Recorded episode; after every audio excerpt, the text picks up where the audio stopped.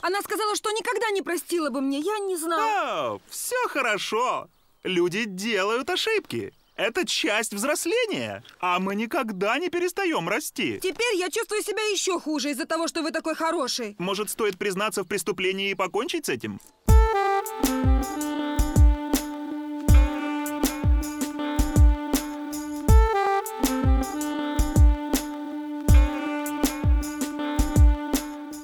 Друзья, всем привет! Э, Подкаст «Крысиное товарищество», пятый выпуск. Э, Здесь Лёша, Дамир. Да, у нас небольшой анонс. Мы решили запустить телеграм-канал для самых преданных наших слушателей и фанатов.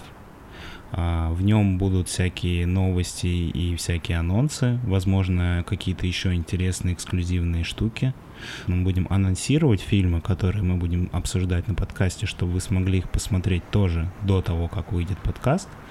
И, возможно, мы будем проводить там голосование по фильмам для вас. Вы сможете сами выбрать, а, какой фильм а, вы хотели бы услышать а, в нашем обсуждении про фильмы. Да, ну и И- также это в целом для удобства, чтобы сразу ссылки на все площадки, чтобы оповещения приходили и выпуск точно не пропустить. Да, ссылочка на телеграм-канал появится с пятого выпуска в описании. С этого выпуска получается. Ну, да, присоединяйтесь, если вам нравится такой формат. Да.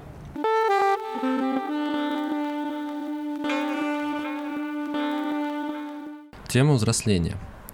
Э, Меня в последнее время очень интересует, э, потому что я начал задумываться, э, на какой возраст я себя ощущаю, вот, и в какой момент э, ты перестаешь э, как-то дальше уже меняться в голове, ну, то есть какие-то суждения, мысли, которые э, были тебе очевидны и понятны там в 16 лет, в, в 20 лет ты уже такой, ну, блин, это, это было странно. Короче, на какой возраст ты себя ощущаешь? Блин, сложный вопрос, потому что я никогда не думал о том, на какой возраст я себя ощущаю. Я у себя в голове не, никогда себе не отдаю отчета, типа там, на сколько лет сейчас я себя ощущаю сегодня? Или там, Не, ну смотри, просто есть, например, ситуация, общаясь там с людьми более взрослого поколения, часто э, спрашиваю, многие говорят, что ощущают себя там, там люди э, под 50 ощущают себя там на 20 лет. Говорят, что вот, когда мне было там 20-23, сейчас такое ощущение, что мне до сих пор столько же. Э, И интересно, в какой, э, ну, с чем это связано, как ты думаешь? И э, не ловил ли ты себя на мысли, что вот в каком, ну, какие-то события, которые тебя сложили э, в прошлом, вот, ты остаешься как бы, ну, в этом же возрасте и, и в дальнейшем. слушай, а как ты ощущаешь себя на 50? Вот я не знаю, мне еще Просто, не 50. знаешь, все говорят, я ощущаю себя на 25. И из-за этого кажется, что это что-то такое понятное. Ну, ощущать себя на 25 — это что-то понятное. Что значит ощущать себя на 50? Или ощущать себя на 40? Или на 75? Это как? Ну, понимаешь, все представляют, и все говорят, вот ощущай себя на 2, или на 18 там. Ну, и это как будто бы всем знакомо. А вот ощущать себя на 50, вот я, допустим, не представляю себе, что значит я ощущаю себя на 50. Но я скорее про ощущение, что вот я вырос, хотя, может быть, такого никогда и не будет.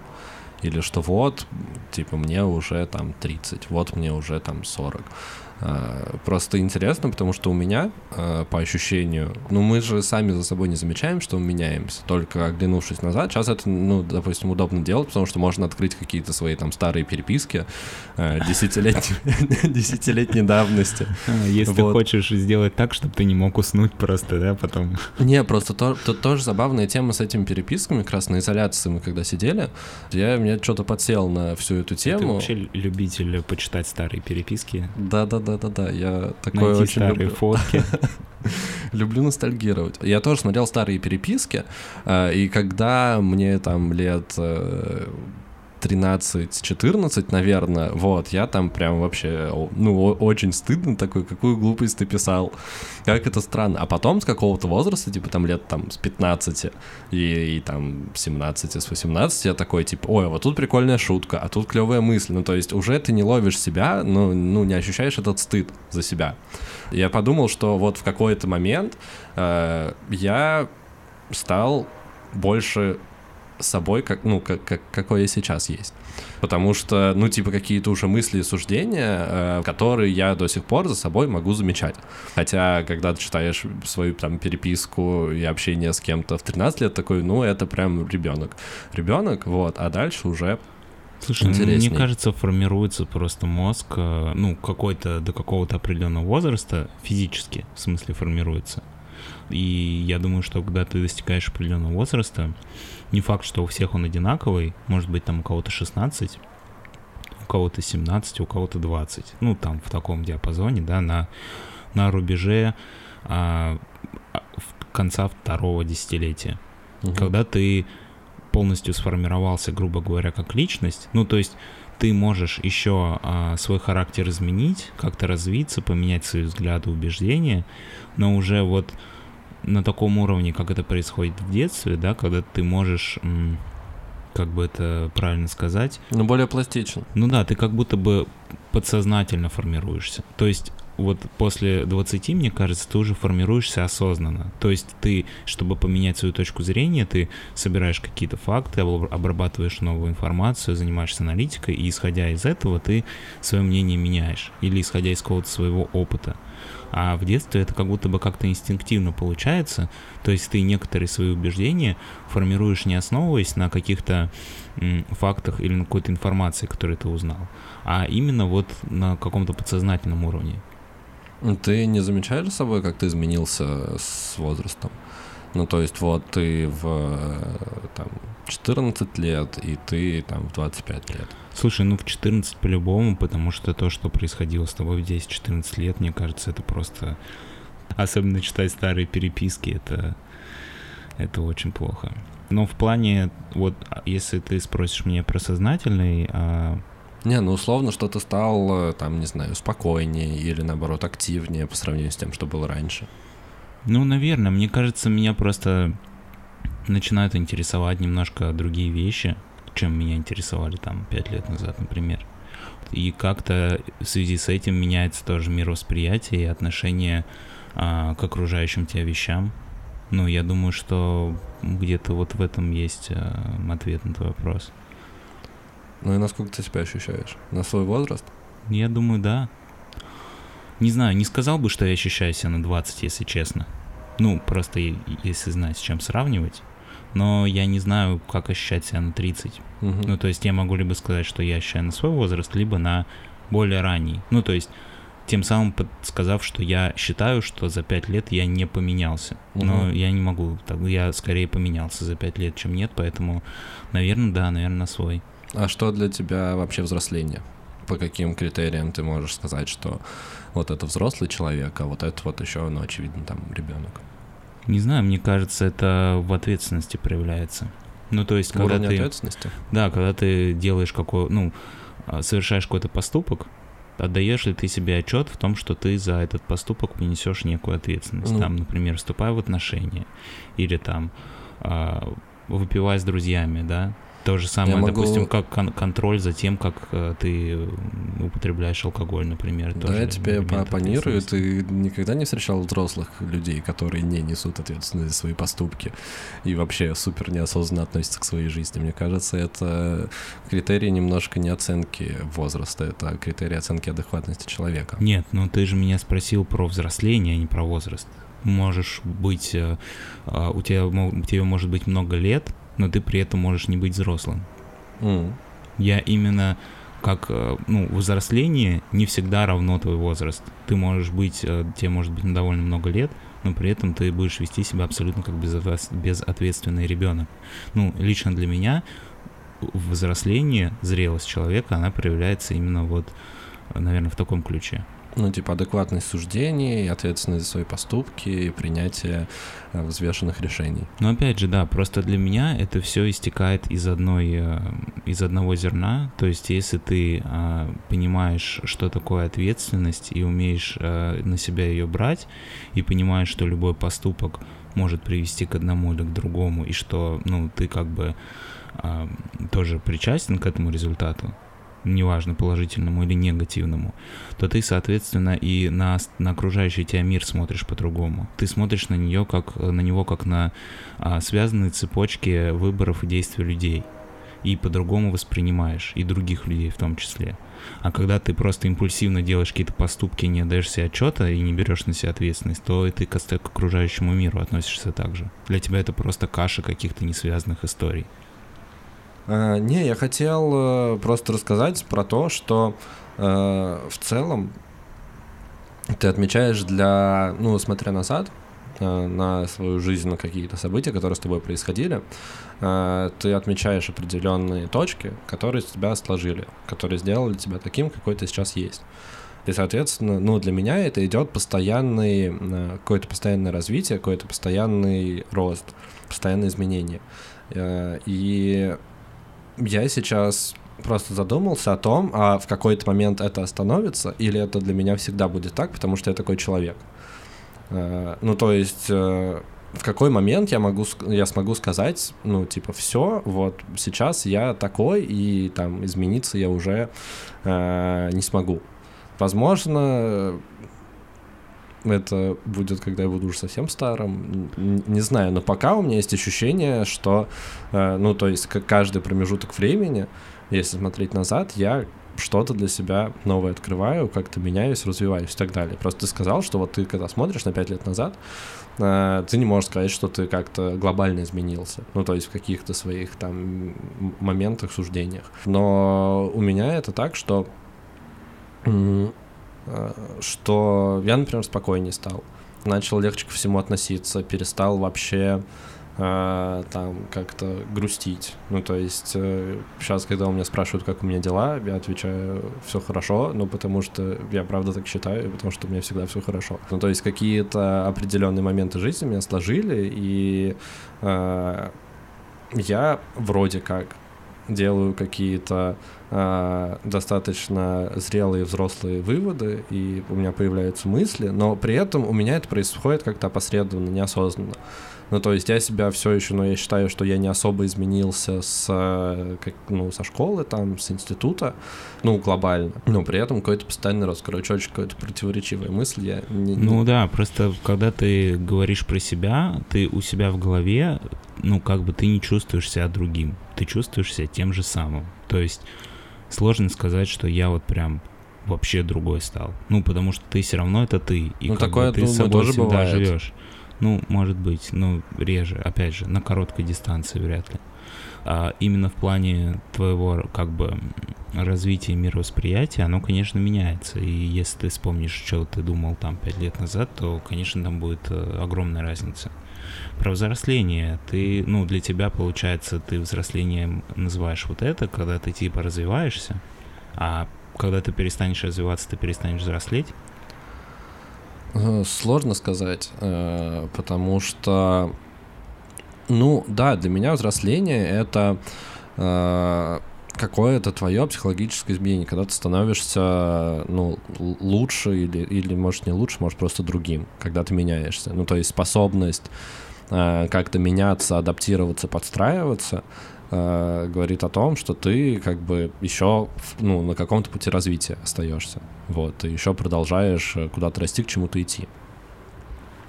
Пришла сейчас такая мысль, что, э, ну, то есть, э, в, как, в какой-то момент э, люди перестают понимать э, молодежь ну, то есть с возрастом. Вот. Они, ну, вот это вот теряется какая-то связь поколений. Э, ну, условно, сейчас люди, которым Э, не знаю, за 40, за 50, они вряд ли поймут культуру мемов и ТикТока и всего такого. Ну, то есть для меня таким маркером какого-то взросления э, является, что ты перестаешь понимать э, более молодую, более молодых людей. когда ты не понимаешь, что они... Ну, то есть у меня такие штучки уже появляются иногда, ну, потому что э, объективно э, сейчас э, подростки другие. Ну, ты это не, не замечал, что они, ну, например, не такие, как мы, по своим там суждениям, по своим э, мыслям, по своему стилю жизни и по своим приоритетам жизненным. Слушай, ну я не так много общаюсь с подростками, поэтому мне сложно сказать. А то, что ты сказал про э, то, что ты с возрастом перестаешь понимать, э, ну, может быть, именно понимать культурный как бы контекст более молодого поколения, мне кажется, что просто у нас с нашими там родителями, бабушками, дедушками это так явно сложилось из-за того, что был довольно сильный технологический скачок. Ну, то есть, если ты родился во времена, когда не было интернета, и никогда им не пользовался, то у тебя нет возможности узнать, что такое мемы. Но если ты в какой-то момент все-таки был открыт к новому и этот интернет освоил, может быть, ты не понимаешь всех шуток в мемах. Ну, потому что для того, чтобы понимать все мемы, нужно постоянно находиться в, в этом контексте. То есть, если ты, допустим, не знаю, там, вот уедешь на острова на год, потом вернешься, откроешь э, ленту ВКонтакте, я тебе уверяю, ты по, больше половины мемов вообще не поймешь, о чем речь идет. Потому что это такой тренд, который довольно быстро меняется. И просто у тебя появляются новые интересы, и ты перестаешь за этим так пристально следить, да, за этой движухой интернетной. И ты, соответственно, выпадаешь из контекста, и какие-то вещи уже не очень понимаешь. Но, наверное, ты прав в том, что когда ты закрываешься, и тебе, ну, тебе может не нравиться новая музыка, но если ты не готов даже ее послушать, потому что считаешь, что она говно, ну, наверное, в этот момент, да, ты для себя закрываешь эту дверь, а, через которую ты мог бы понять как-то. Потому что, ну, мне честно, да, хотя вот многие мои там, ну, кто там ровесники или на 5, э, там, 5-10 лет старше, ребята, с кем я общаюсь, порой там на какую-нибудь новую музыку, типа какого-нибудь Моргенштерна, говорят, о, фу, что это за говно, даже слушать не буду. Ну, да. Ну, то есть я готов это послушать. Да, как бы Моргенштерн мне не нравится, если что. Но мне нравится много других исполнителей, которые, в принципе, из его же волны. Просто конкретно этот исполнитель мне не нравится, но я не, не готов как бы от этого закрыться. Я всегда с удовольствием слушаю что-то новое. И, ну, возможно, в какой-то момент э, это прекратится, не знаю. Ну, слушай, просто тоже это какие-то единичные примеры. Ну, то есть мы не можем с уверенностью сказать про там э, все наше поколение, что вот мы просто такие более открытые ко всему новому и готовы смотреть, слушать и э, постоянно принимать или не принимать, но в смысле быть э, в контексте интересоваться, потому что действительно, как ты сказал, э, многие люди там нашего возраста, плюс-минус, э, ну вот так же уже закрываются и говорят, что ой, да это говно. Может быть, знаешь, почему еще так происходит?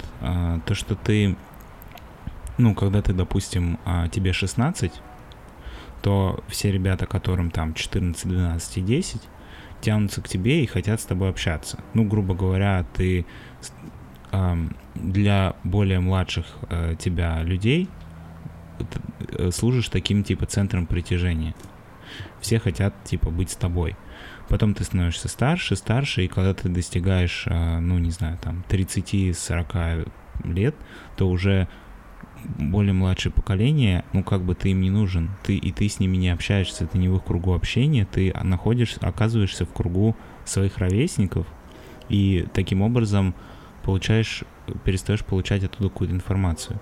Ну, то есть, если бы, допустим, все твои друзья были бы 18 лет, я думаю, что ты бы сёк бы вообще за все фишки э, молодежи. Так нет, я-то и секу. Нет, ну я имею в виду, что а, еще бы лучше разбирался в этом. Ну, то есть ты говоришь, что я замечаю некоторые моменты, которые уже как бы я как будто бы не понимаю. Если бы у тебя был бы регулярный круг общения э, среди людей этого возраста, я думаю, что ты бы это не потерял.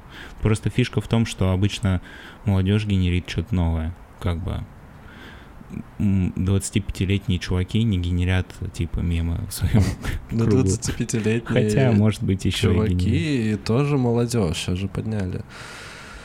Официально это молодежь до 25 лет, насколько я знаю. Не знаю, да, кстати, вот до какого возраста ты бы, ну, не по документам, а вообще, по твоему мнению, ты бы назвал молодежью людей? Не знаю, для меня это всегда там до бы 16-18 лет. Мне кажется, так уже и останется по ощущению. Ну, после 18 уже не молодежь?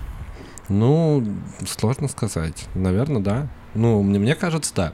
Хотя, с другой стороны, вот сейчас э, мне 23, и я себя ощущаю на э, те же 18. Собственно, почему я вообще начал задумываться о всей этой истории?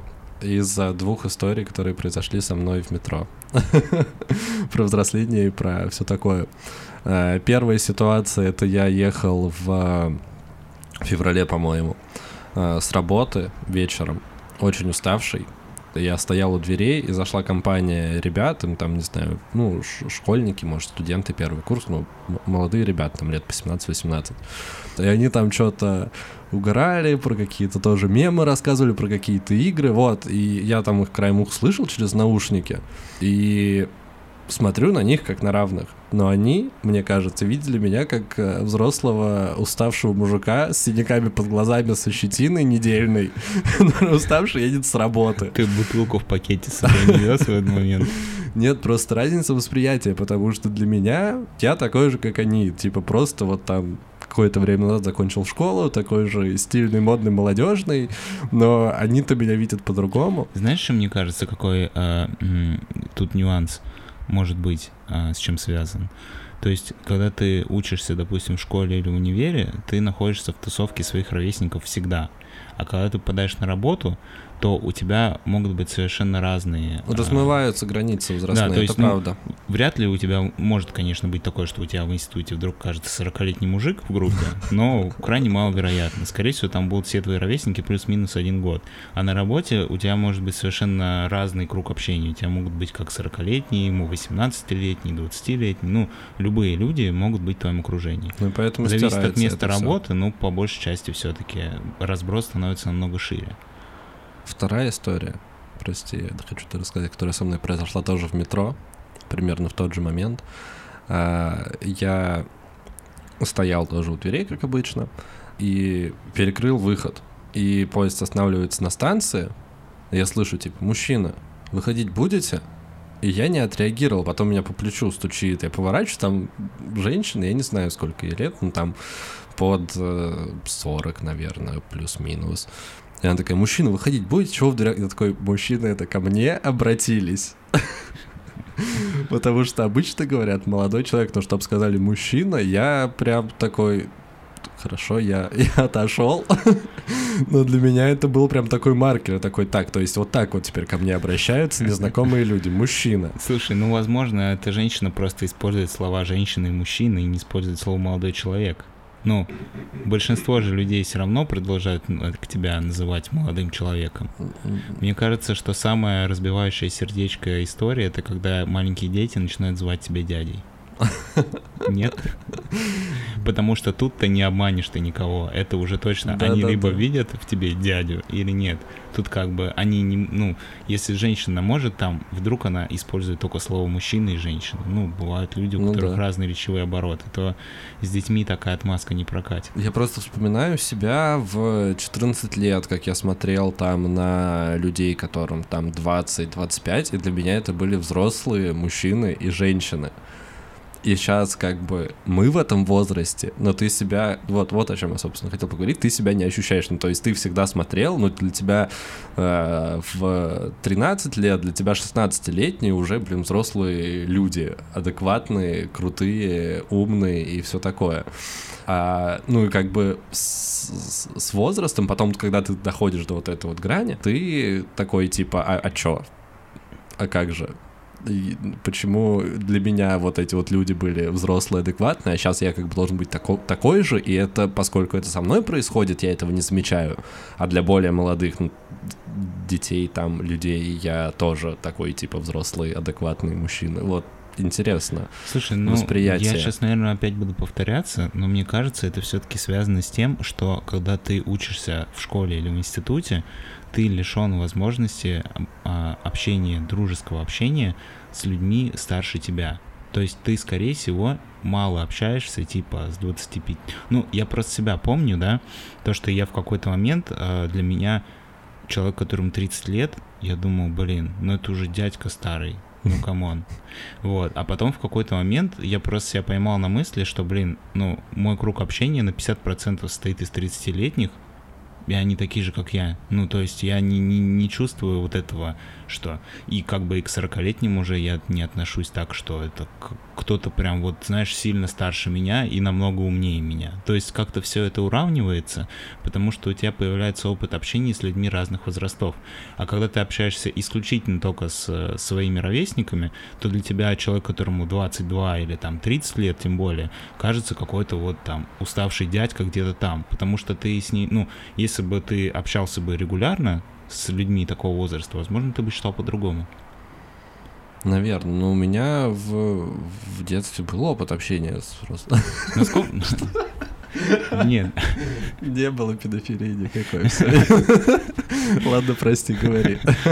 А, ну, а опыт общения с взрослыми людьми, если твои родственники, это не считается. Ну, наверное, да, да, именно дружеского общения, как вот, ну, когда ты сам выбрал, с кем общаться. Ты не выбираешь родственников, ты выбираешь только друзей. Ну, с братьями у меня достаточно дружеское общение. Ну, это уже нюансы просто мы сейчас поговорили, да, я подумал, что реально получается так, что ребенок, который оказывается в школе, он как будто бы изолирован от людей старше, старше него. Ну, как бы он, грубо говоря, загнан в такой а, круг общения, в котором все его возраста, ну или там плюс-минус а, его возраста. И это, кстати, довольно интересная мысль, потому что больше ни в одной сфере жизни такого не происходит. С тобой это происходит только в школе, когда ты реально ограничен в общении только своими ровесниками. Ну почему ты же можешь общаться там, ходить в какую-нибудь секцию или на какое-нибудь там рисование в художку, что тебе мешает? Мне кажется, тут немножко утрируешь, что так все жестко, и ты запер с людьми одного возраста. Ну, то есть, опять же... Э... Слушай, ну, согласитесь, тебе 16 лет, вряд ли ты пойдешь на уроки в художку, и там будешь общаться с 30-летним чуваком. Ну, почему? Нет, бывает такое, без проблем. Ну, то есть, опять же, у меня же все друзья старше меня года на 3 на 4. Ну, 3-4 Просто... года в 23 это вообще уже не разница, это почти одногодки. Да, но я к тому, то, что мы со школы общаемся, я понимал, что мне с моими прям ровесниками-ровесниками э, скучно, вот, и, собственно, поэтому я искал общение с более взрослыми людьми, вот, и так, собственно, мы начали общаться. Потому что я понимал, что мне просто неинтересно с ребятами моего возраста потому что э, темы, которые они обсуждают, и проблемы, которые их интересуют, меня не интересовали. И, собственно, поэтому я и начал общаться вот с нашей компанией, с которой мы до сих пор все существуем. Ты не задумывался о том, что вы, вы, вы-то все одного года плюс-минус, а я чуть помладше? Да, есть такое. Ну вот тебе при прекрасный кейс того, что человеку было некомфортно общаться с людьми своего возраста, и он нашел себе выход и как-то развил свою сторону. То есть, если есть э, потребность, э, ты можешь, в принципе, и дальше. Ну, я прям четко ощущал, что мне дискомфортно. Понимаешь, просто опять же, 2-3 года разница в возрасте, но это не разница. Я имею в виду разница именно когда ты можешь пообщаться с человеком, который значительно старше тебя. А тебе-то это нужно вообще? Не знаю, может и не нужно. Ну, может, поэтому этого и нет. Поскольку, когда ты ребенок, как я уже сказал, ты воспринимаешь людей, которые там на 3-4 года старше тебя, как, блин, очень взрослых опытных людей. И поэтому для тебя, ну, тебе, может быть, с ними даже не интересно. Ну, то есть я думаю, что, в принципе, если бы, если была такая потребность, мы бы, ну, так и делали. Ну, то есть вряд ли тебе в 12 лет есть о чем поговорить с 30-летним мужиком. Куда-то бы, конечно так по, по тонкому льду ходим. Да. Ну, то есть поговорить всегда есть о чем, но просто в чем мотивация 30-летнего мужчины? педофилии. Да, поэтому... Потому что люди смущаются, если они видят дружбу между 12-летним мальчиком и 30-летним мужиком. Хотя у меня был кейс, я расскажу.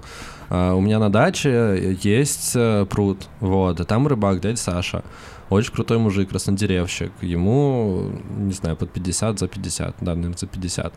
А, и мы с детства всегда, ну, то есть там мне было там лет 13-12, мы просто, типа, тоже там рыбачили на пруду. То с ним начали общаться. И потом уже мы перестали ловить рыбу, но мы все равно, он супер интересный мужик, умный, клевый, и мы просто приходили, там сколько у нас было человек, пять, просто типа тусовались с ним на пруду, болтали и все такое.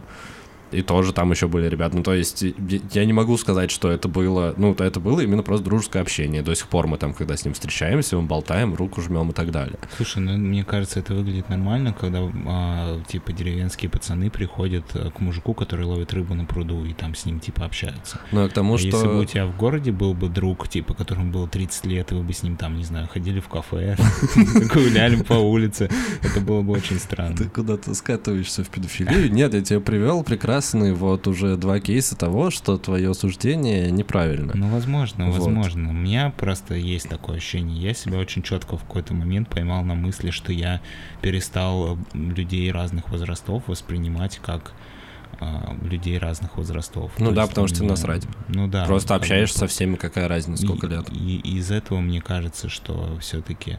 Хотя, может, действительно просто мозги формируются, поэтому тебе не интересно вообще. Да, то, о чем я говорил, становишься спокойнее, становишься уравновешеннее, уходит э, максимализм дурацкий и э, суждения необдуманные. Вот, мне кажется, мне кажется, все хорошо.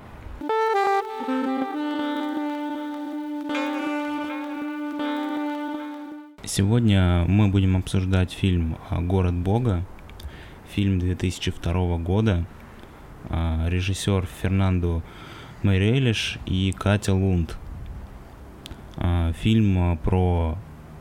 Про Рио-де-Жанейро. Про Рио-де-Жанейро, про район, который называется «Город Бога». Вот, но это такое как бы гетто-трущоба. Да, район, кстати, реально существующий. Да, фильм про молодых ребят, которые оказались э, в таких жизненных условиях. Ну, они почти все плотно связаны с криминалом. Ну, это, по сути, про становление вот этих вот э, бразильских э, криминальных группировок, банд. Вот, про то, откуда они появились, что изначально это были просто дети, которые поняли, Э, что им проще грабить и убивать, э, нежели работать, зарабатывать деньги честно.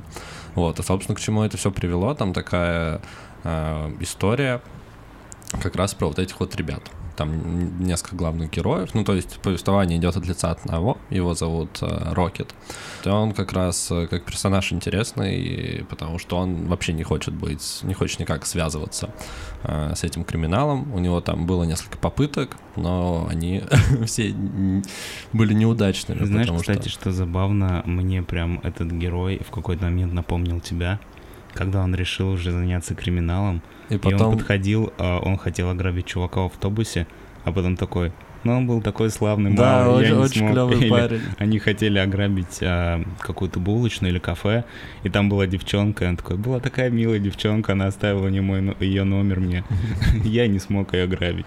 Да, он такой очень человеколюбивый, вот, несмотря на то, что его э, все друзья связаны с криминалом, и его брат тоже был одним из э родоначальников всех вот этих вот э, группировок. Вот. Одну из первых его брат организовал. Вот. А что потом поплатился, он умер от э, рук другого криминального авторитета. Еще сколько ему было, лет 16, наверное. Меня на самом деле в фильме поразила жестокость этих группировок. Ну, то есть я был немножко в курсе всей этой истории, что если там у какой-то э, итальянской, например, итало-американской мафии, там есть какие-то э, устои, там нельзя, например, трогать женщин, детей, тех, кто не в их бизнесе, ну, то есть они разбираются только там с другими семьями, то здесь, э, в Рио-де-Жанейро, в Бразилии, всем вообще плевать, там женщины, дети, они просто вот так развлекаются и так живут. Как тебе, кстати, кажется, почему вообще так получилось? А, в фильме или в фильме? В фильме. Почему они начали? Не-не, почему а, такая, такой уровень жестокости, который не похож на другие, а, ну, на известные мафиозные бандитские группировки в других странах? Ну, конкретно в фильме мне показалось, что это связано с тем, что это же все дети. И они с раннего возраста видят это насилие, видят эту жестокость, и даже вот а, второй главный герой, как его? Малыш Дзе. Да, Малыш Дзе вот, который как раз стал там главным э, криминальным авторитетом всего Рио-де-Жанейро, когда вырос, и причем он был самым жестоким, и там есть сцены, где он еще будучи там десятилетним э, мальчиком ходит и расстреливает людей, и там показано, что он от этого просто веселится, ну, то есть у него в голове есть образ э, какого-то вот этого героя, который, э, ну, антигероя, э, который сильный, который берет свое, который ничего не боится, который убивает тех, кто ему не нравится то он это делает именно для удовольствия, для развлечения. Он просто убивает вообще всех. Да, я тоже, кстати, хотел сказать, из-за того, что это прям вот дети, ну то есть они прям с самого маленького возраста а, погружаются во всю эту движуху, то есть там 8, 10, 12 угу. лет, как будто бы у них еще нету у них не выработались вот эти рамки Ну да, хорошо, Для них плохо. Как бы нет вообще как бы понятия именно добра и зла, и поэтому возможно такая жестокость э, из-за этого. Ну, мы сейчас опять же говорим в контексте фильма, как бы понятно, что это художественное произведение, и в жизни все немного по-другому, но конкретно в разрезе фильма мне кажется, что причина, наверное, где-то здесь. В общем, скажу два слова про фильм. Да, как а, фильм? Мне, я получил удовольствие от просмотра. Фильм интересный, а мне очень, ну, хочу отметить отдельно операторскую работу, как это все вот именно визуально показано, эта история. Мне, кстати, напомнил этот фильм а, «Миллионер из трущоб». Вот, именно по способу съемки, по цветокоррекции, по атмосфере, вот что-то похожее. Ну, тоже, кстати, фильм... А, там про Индию было. А «Миллионер» есть еще про Индию. И, наверное, перейдем к обсуждению со спойлерами уже более детально. Да, вот. уже более Если детально. вы хотите посмотреть фильмы, потом послушать э, наш разбор уже по э, ключевым каким-то точкам фильма, то перематывайте дальше.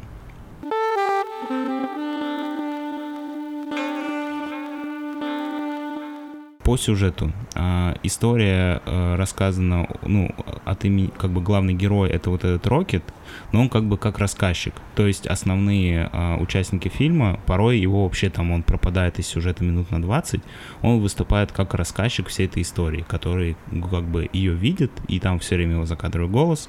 И он рассказывает нам, что он вырос в маленьком а, районе в Рио-де-Жанейро, город где Бога. город Бога, где не было ничего, и молодые ребята занимались криминалом. У них было три, а, три как бы таких а, основных вот лидера. лидера, один из которых был брат этого Рокета.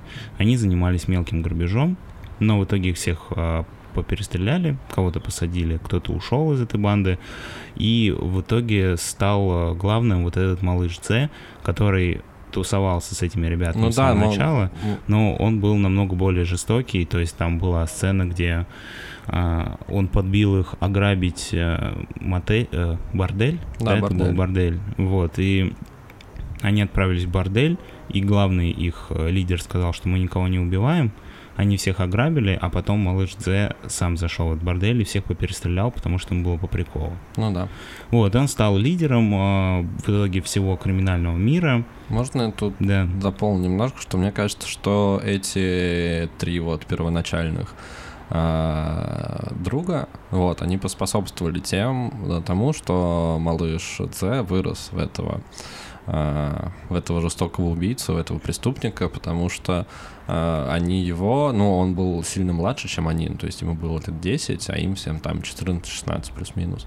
И они всегда, ну, они позволяли ему с собой тусоваться, вот, но не э, поручали ничего серьезного, и он чувствовал, что к нему относятся как просто ребенку. А, и тем самым поступком, когда он пришел в бордель и расстрелял э, всех людей, я думаю, он, ну, то есть, как бы подместку это хотел сделать, чтобы доказать, что он тоже вот крутой, и то, что он тоже такой, типа, сильный и э, классный бандит. Ну, мне кажется, в этом есть доля правды, но все равно там многое зависит именно от личности, потому что этот друг его Бенни, с которым он, он как бы был, они были вот два таких босса в итоге, когда они uh-huh. уже захватили власть, они были вдвоем, они как бы были равноправные, но при этом он был того же возраста, что и малыш Дзе, uh-huh. и а, они были в той же банде вдвоем, но при этом Бенни не стал а, маньяком, который просто любит убивать. Но у него были другие приоритеты. Он же вообще там э, больше наркотиками занимался, чем... Не, ну подожди, они наркотиками-то начали заниматься уже намного позже. Когда уже выросли, было по 16-18 лет, они уже на, ну, решили заниматься наркобизнесом. До этого они такие же грабежи делали. Ну и плюс Бенни, мне кажется, он тоже, но он всегда... Ну, я вообще, кстати, в фильме э, странно показан этот момент. Я сначала даже не понял, что это за парень, вот Бенни. Вот, я понял, что это второй э, босс, который там на вторых ролях. А, но я не уловил, что это вот тот вот парень, который в начале был с э, малышом Дзе. Давай еще вернемся к Бенни, сейчас закончим сюжетом, потому что мне там тоже есть одна интересная мысль, Мгм, которую я да-да-да. хотел бы обсудить. И, в общем, а, они подбирают... Ну, малыш Дзе в какой-то момент решил заняться наркобизнесом, и в один день он э, э, отжал, э, ну, вот эти, там были несколько чуваков, которые продавали наркотики, их там было довольно много, каждый там со своей бандой, и так они друг друга особо не трогали. А, И малыш Зе в какой-то момент решил все подмять под себя, он всех их перестрелял, кроме одного а, чувака, которого звали Морковь, потому что он был другом Бенни. Мгм. И, соответственно, стал э, главным наркобароном всего этого города Бога. Они продавали наркотики. Кстати, что интересно, малыш Дзе выступал за порядок. То есть, когда он пришел к власти, прекратились грабежи в городе. И стало как-то более-менее спокойно жить. Он просто продавал наркотики, зарабатывал деньги. В какой-то момент его друг Бенни познакомился с девушкой. Ну, точнее, он отбил девушку, главного героя Рокета, который с ней тусил. Но он достаточно спокойно к этому отнесся, Ну, хочется он, так- сказать. он был такой, знаешь, э, он философски смотрел на Мгм. жизнь. И э, в какой-то момент он решил завязать с криминалом и уехать на ранчо. И сказал об этом малышу Дзе. Они устроили прощальную вечеринку. А вот, кстати, для понимания, как бы там так показано, что малыш Дзе, он был типа такой злой, жестокий, а Бенни, наоборот, был славный малый. Мгм. Ну, и они вот были такие, как две противоположности. И они, значит, он устраивает прощальную вечеринку, и на этой прощальной вечеринке один из э, других э, чуваков, он э, готовил покушение на малыша Дзе, он хотел его убить, Мгм. но когда стрелял в темноте, он попал в Бенни, и Бенни умер. После этого малыш Дзе разозлился, а он пошел, э, он подумал, что это было как-то связано с этим чуваком, которого звали Морковь. а с Да, что это было остался- покушение от э, да, последнего наркодельца в этом городе, чья банда осталась. И он шел его замочить, но по дороге он встретил девушку, а, и она как-то отвергла его все его комплименты, и он решил ее изнасиловать. Мгм. Ну, а, еще нужно а, обозначить отдельно, что малыш Дзе, у него были проблемы с женщинами. Ну и вообще проблемы с общением с людьми, в принципе. Он был такой тип, с которым, ну, никому особо не нравилось общаться. Ну, наверное, кроме потому что, Бенни. да, он какой-то маньяк, импульсивный, постоянно какую-то фигню выкидывал, никто не понимал, чего от него ждать. И значит, он пошел за этой девушкой со своими чуваками. Они ее поймали с ее парнем. Парня звали Красавчик Нет. Он в фильме а, заявлялся до этого один раз, но уже не так важно в каком контексте. В общем, просто славный малый, который, он, по-моему, служил в армии и был снайпером. Мгм. Они его, значит, э, схватили, изнасиловали его девушку у него на глазах, а потом вернулись еще и убили его брата, отца, ну и почти всю семью. Да, почти а всю его семью. чудом не убили. А, он решил отомстить. И пошел за помощью к, к моркови. да, он пошел за помощью к этому чуваку Морковь по кличке Морковь. И, а, значит, он его втянул весь этот криминальный бизнес. Он не хотел а, вступать. Он говорил, что я пришел только свести счеты, а там заниматься наркотиками и убивать людей не буду. Но во постепенно, постепенно он стал, в принципе, таким же бандитом, как и эти ребята. У них началась кровавая война, они друг друга мочили долго, никто не мог выиграть. И в итоге все-таки красавчика Неда по- Застрелили. поймали, Нет, застрелили. но его подстрелили, но, по-моему, не умер. Или Не он... знаю, мне показалось, что он умер. Ну, не суть. А, этого морковь арестовали, а малыша Дзе в итоге расстреляли его же а, приспешники помоложе. Да, банда детей. И к чему а, вообще здесь был главный герой Рокет, спросите вы. А главный герой Рокет, э, он рассказывал всю эту историю, и параллельно была история про то, как он хотел стать фотографом, Мгм. а, или журналистом, я уже не Фотографом, фотографом. Ему Вот. очень нравилось снимать. помню. В общем, он пытался все устроиться в... Ну, он устроился даже в какое-то издание, Газеты развозил просто. Да, и э, в какой-то момент малыш Дзе, э, ему не, во- вот уже в разгар войны, ему не нравилось, что про вот этого красавчика Неда все говорят, а он там давал интервью, потому что он попал в полицию, Да-да-да-да. а про него никто типа не говорит, и фотографии его не печатают в газетах. Ну да, тоже это так забавно, что такое э, детская немножко зависть появляется, что вот мы вроде как э, на равных тут два самых главных хулигана э, в городе, а вот про него все говорят, его печатают на первых полосах в газетах, а про меня ничего. И это, ну, тоже показывает, что они еще, ну, то есть они просто дети, по сути, которые вот э, занимаются такими ужасными вещами. И, в общем, э, они нашли фотоаппарат, э, попросил Рокета сфотографировать его с бандой, и ему подарил за это этот фотоаппарат, поскольку он был единственный, кто умел пользоваться фотоаппаратом в этом районе. Мгм. Вот, он сделал фото, поскольку фотоаппараты были пленочные в то время, ему надо было их проявить, и он их проявлял, там договорился, чтобы вот этой газете... В редакции газеты, в редакции эти фотографии а, проявили. В итоге, когда их проявили, их а, перепутала одна женщина и отдала в печать в газету. Мгм. Вот, Рокет очень разозлился, потому что он думал, что малыш Дзе его убьет за то, что фотографии, которые он сделал, слили в газету. А, и всячески от него скрывался. А его, его издатель, за то, что это были супер крутые и супер а, уникальные фотографии, попросил сделать еще фотографии этого Он, по чувака. сути, стал как Питер Паркер, который фотографирует Да, Человека-паука. Есть такое, да. И, в общем, а, его попросили сфотографировать, для него это был билет в новую жизнь. Если он сделает фотографии еще раз, то он уже станет полноценным фотографом, тем, а, о, чем он всегда мечтал.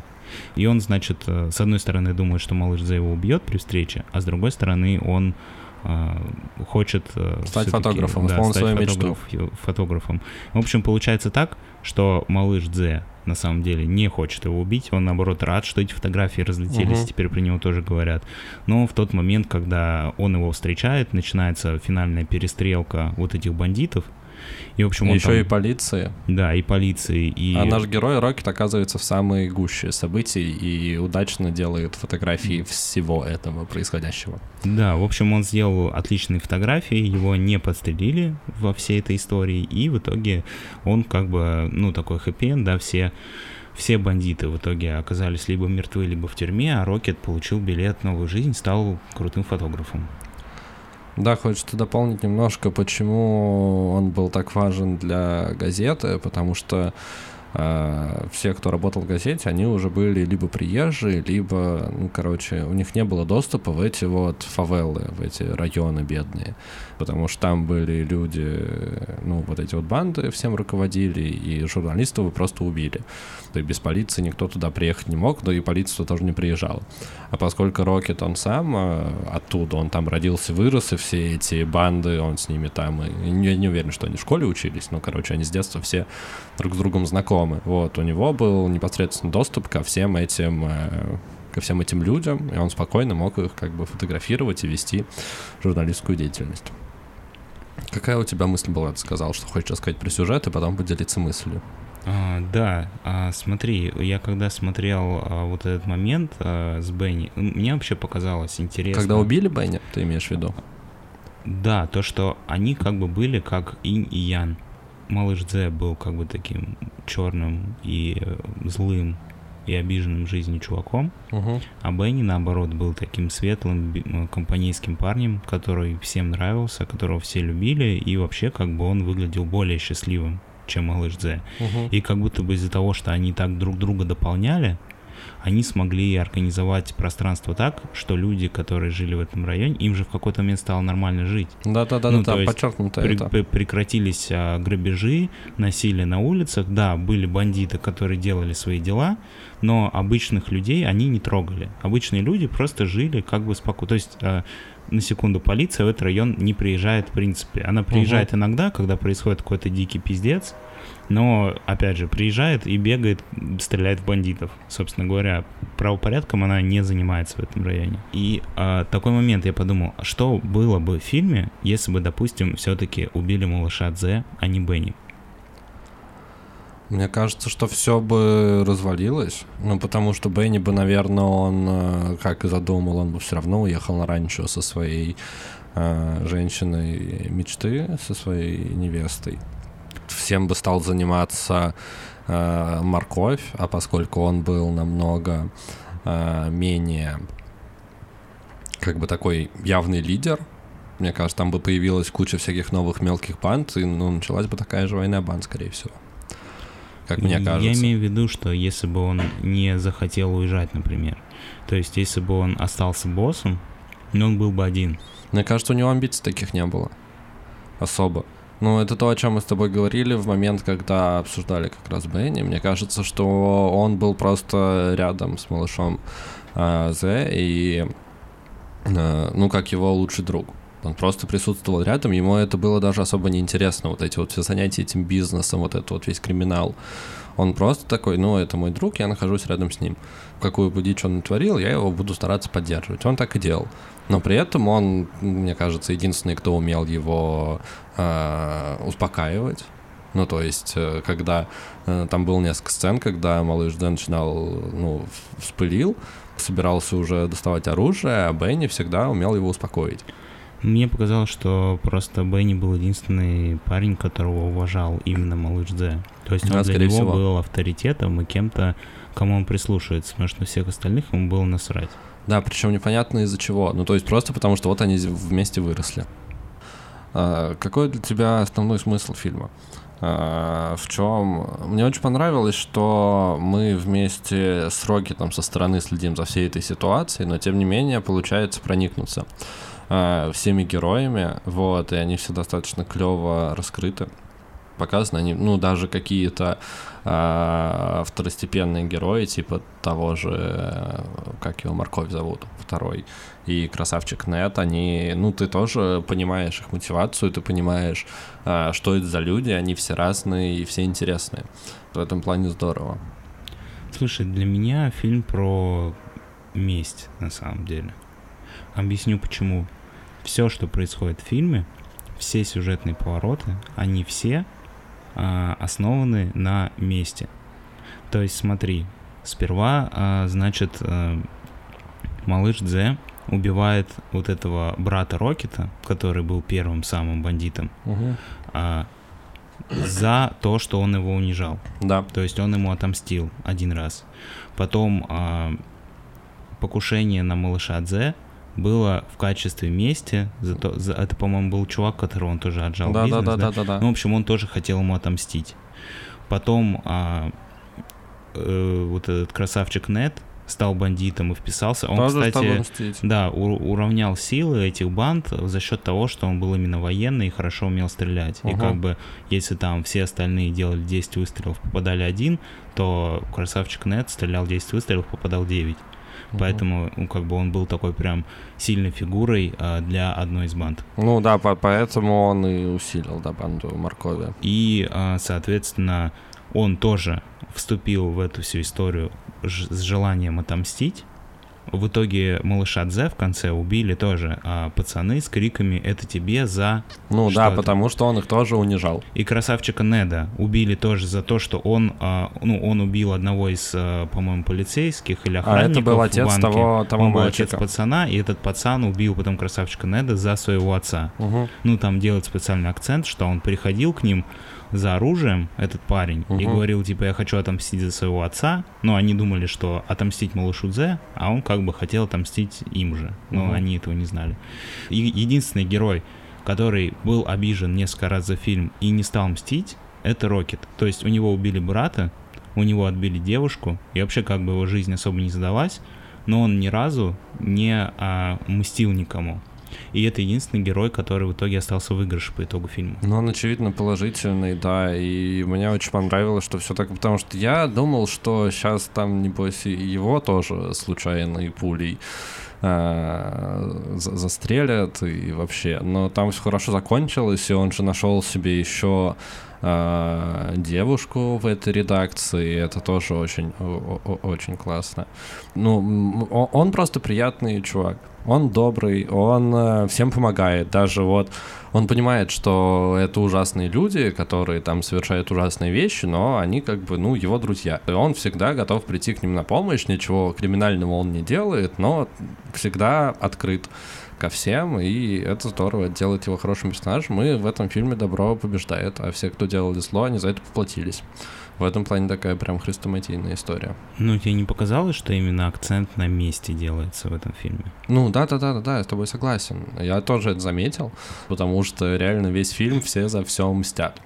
А, кстати, последний кадр фильма — это когда вот эта вот банда детей, там в какой-то момент появляется банда детей, а, прям совсем маленьких, ну, то есть когда а, герои основные, там малыш Дзе, Бенни, Рокет уже чуть-чуть выросли, там, сколько там лет, по 16, по 18, вот, и уже стали основным, ну, основной бандой, появляется банда детей, которые отличаются особой жестокостью, потому что они просто носятся и всех убивают. И последний кадр фильма как раз показывает нам эту банду детей, и они обсуждают то, что нужно составить список тех, кого нужно убить, потому что нужно убить всех и стать главным. А, и это имеет а, ну, воплощение в реальной жизни, ну, что в Бразилии на самом деле существует а, банда а, до сих пор, и это на, на данный момент самая крупная а, банда во всей Бразилии, которая как раз, у которой тоже есть список, кого нужно убить, которая разрасталась примерно вот в те же а, годы, 80-е там, по-моему, да.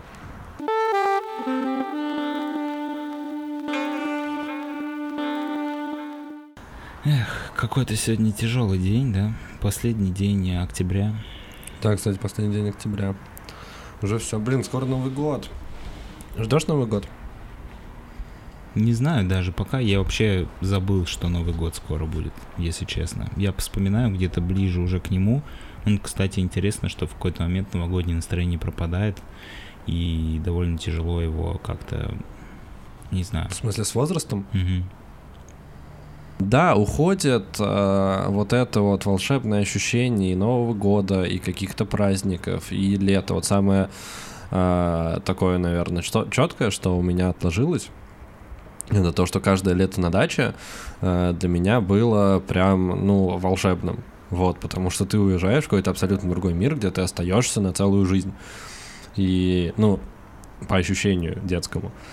И из-за того, что ты еще не понимаешь, как устроены там дороги и связь между... Ну, типа, я не отдавал себе отчета в том, что реально от моей э, квартиры до моей дачи ехать там 25 минут на машине.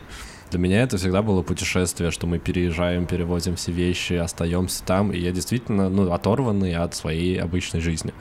Вот, и у тебя начинает что-то свое такое волшебное и невероятное. А потом с возрастом ты, ну, это все волшебство, оно исчезает. И ты перестаешь э, так, ну, то есть для тебя приезд на дачу это просто, типа, ты побывал в одном месте, побывал в другом месте, и все. Ну, то есть исчезает вот это вот волшебство, и это всегда очень очень грустно. Слушай, знаешь, еще мне кажется, с чем связано? Ну, понятно, что накладывается детское восприятие, которое совсем по-другому видит мир а, и все такое. Но когда ты взрослый, допустим, чтобы, ну, когда ты ребенок, атмосферу новогоднюю тебе создают родители. Когда ты взрослый, новогоднюю атмосферу ты должен создать себе сам. И это не всегда удается сделать. То есть, чтобы именно, ну, допустим, ты там живешь э, с девушкой или живешь один дома, да, и довольно сложно создать себе новогоднюю атмосферу дома самому. Ну, то есть это легко, когда кто-то для тебя все сделал, а ты, ну, там, подарки тебе купил, под елку положил, да, там, не знаю. Ну, ты все равно это не так воспринимаешь, даже если для тебя такое делают, все равно Но, для опять тебя же, если это... ты окажешься на какой-то веселой вечеринке в кругу друзей, где вы будете друг другу говорить всякие приятные вещи и дарить подарки, как бы веселиться и не знаю, ну, хорошо проводить время, то вполне возможно у тебя это новогоднее настроение появится. Это не то, что ты его утратил навсегда и боль... Ну, понятно, что ты никогда не почувствуешь его точно так же, как было в детстве. Угу. Но, по крайней мере, создать атмосферу праздника ты можешь в любом возрасте. Просто ты сам должен ее создавать. Никто тебе ее больше не, не создает, как раньше, как в детстве. Ну, слушай, да, нужно просто погружаться в это и уметь получать удовольствие. А это всегда очень непросто, потому что, ну, ты типа, видишь вещи, понимаешь. Я понял, что я постарел, когда мне э, поймал себя на мысли, что мне лень наряжать елку. Слушай, я два года уже не наряжал елку, и нормально все. Просто я помню, что в детстве мне очень нравилось, и я такой, блин, наряжаем елку. Это, кстати, это, кстати, важная часть э, праздника, я хочу Так. тебе сказать. Лениво наряжать сраную елку. И такой, вот и прошло детство. Это важная часть праздника. Что, а у тебя вот были такие, такие штуки? Что у тебя исчезло? Тоже чувство праздника нет? Ничего нет? Да, знаешь, все как-то превращается в какую-то обыденность. Ты такой, ну, еще один праздник. Ну, единственное радостно, что на Новый год. Что ты То, не что работаешь. Потом, если еще 10 или 9 дней, типа, кайфуешь дома и делаешь, что хочешь. Блин, ты какой-то очень это прям прагматичный. Я наоборот, я себя стараюсь заряжать. А вот в этом году я вообще, типа, еще, мне кажется, с августа. Слушай, мне Я такой, вот, скоро на Новый самом деле, год. то, что ты придумываешь всякие штуки, ты же там ездил, типа, по друзьям. Ну, типа, помнишь, ты же... Да, у меня год- прошлый Новый год был идеальный. Я придумал э, формацию, но мне надоело праздновать и с семьей, и с друзьями. Потому что было бы круто всю ночь кататься по Москве из точки в точку и дарить подарки. И это было просто невероятно, потому что я выехал, по-моему, в 5 вечера 31 декабря. Проехал по с- 7 точек у меня, по-моему, было. Там, типа, к друзьям, к семье. В 7 утра я вернулся домой и лег спать. Это было просто невероятно, потому что один Новый год ты отметил 7 разных Новых годов с разными людьми, и все счастливые, и все радостные, и все тебя зовут. Ты со всеми общаешься какое-то время, потом видишь дальше, и это не заканчивается. Это было прям вот невероятно. И, и очень зарядило, я прям очень кайфанул с этой, с, с этой ночи. У Вот. тебя было новогоднее настроение в этом? в этом Да, конечно. Ну, нет, я его последнее время начинаю ловить. Даже, ну, обычно, вот последние два года мы же до этого еще. Какой? 18-19 мы с вами праздновали вместе с друзьями. Да. И у меня так получалось, что у меня было 100% новогоднее настроение, им заряжался, все было очень классно. А, Но сам праздник мне не нравился. Потому что так получалось, что я максимально выкладывался, и то, насколько я выложился, не соответствовало моим ожиданиям от праздника. Вот, и поэтому меня это супер деморализовало. Типа, обычно первого числа я просыпался и такой, блин, нет, все. Знаешь, мне кажется, что такую сейчас провокационную мысль скажу, что новогодние комедии убивают во взрослых людях а, новогоднее настроение. Что, почему? Ну, потому что ты смотришь какой-нибудь американский фильм, типа, про Новый год, там, где все дома, дома красиво украшены. Рождество У скорее. всех, ну, рож- ну, это, у них, по сути, будем Да, да, да, называть да, да, их да. Рождество Новым годом, потому что у нас это похожие праздники. Там везде а, полные э, стол- столы еды, счастливые семьи, там соседи друг друга поздравляют, у них какие-то новогодние приключения, там с елками и всякие веселые штуки. А потом ты досмотрел фильм и понимаешь, что в реальной жизни у тебя вообще не так, и никогда так не будет, Так и вообще так не бывает, в принципе. Нет, так бывает. У нас все семейные новые года были вот такие крутые. Ну, вс- вс- всегда действительно. Мы разные тоже форматы там придумывали, какие-то что-то и конкурсы. Ну, то есть это не так, что просто все сидят, жрут, а потом идут смотреть на салют. Хотя такие тоже были, просто когда все хотят просто пожрать и посмотреть на салют, типа тоже так делали. Зависит от настроения, но тут, э, собственно, все зависит от тебя. Если ты готов в это впрягаться, и у тебя достаточно энергии, чтобы зарядить этим людей, мне просто, видимо, не хватало энергии, чтобы зарядить. Вот почему я, как бы, почему так получалось. Потому что кто-то заряжается, а кто-то, типа, сидит с тухлым лицом. Ну, в итоге мы возвращаемся к тому, что, опять же, проблема в том, что тебе нужно самому создавать атмосферу, Да, в отличие от... да. того, Либо, либо искать в своей жизни человека, который будет тебя э, зажигать и мотивировать. А у меня пока нет такого человека. Вот, поэтому приходится самому все на- Наверное, если ты живешь с Дедом Морозом, то у тебя всегда новогоднее настроение. Блин, ну слушай, а что он весь год делает? Он играет, Ну, типа... Шьет эти носки.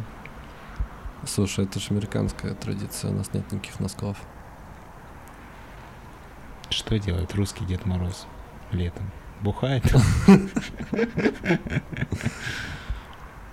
Как- Я не хотел бы жить тогда с таким метаболизмом.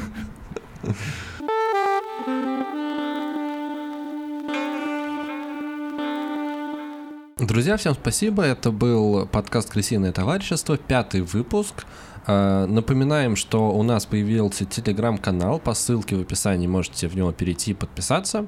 В нем мы будем делать анонсы свежих выпусков, также говорить о том, какой фильм мы смотрим к следующей неделе, чтобы у вас хватало времени его посмотреть, если вам это интересно.